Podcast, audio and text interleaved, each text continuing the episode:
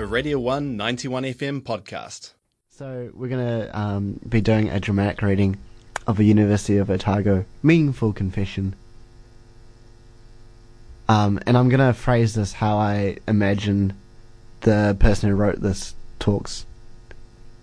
Number 1338. Mid school is easy. As a law student, I'm flatting with four other third year medical students. At the end of a long Monday, I'll come home around 6 p.m. to make dinner. They're all home. They've been lounging around ever since they finished class. We eat dinner over an episode of Love Island. I head back into uni or study in my room. I have an essay, legal opinion, and presentation due, all relatively soon. They continue lounging around until bedtime.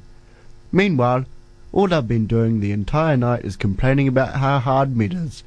Yet they've stepped foot in the library maybe thrice this year. Now, I'm not saying law is the hardest subject ever. I'm just saying medicine is prima facie, easy peasy, lemon squeezy. Sincerely, law student who wants to sue his flatmates. Um, hmm, lot lot to unpack there. Um, I'll start off by saying that I actually study law as well, um, and I don't quite understand what this person's deal is. I don't think you could possibly accuse people that study med of not putting in work. Um, I I don't know quite how the degree is laid out. I know they have different timetables, which might explain why this person thinks that they lounge around all the time. And I think if you get home at six o'clock and people are sitting around, I don't think you can be like, oh, they've, they've done nothing all day. Maybe they get up at like 8 a.m., 7 a.m., spend all day working, and then come home at 6 and they're allowed to, you know, have three hours off before they go to bed.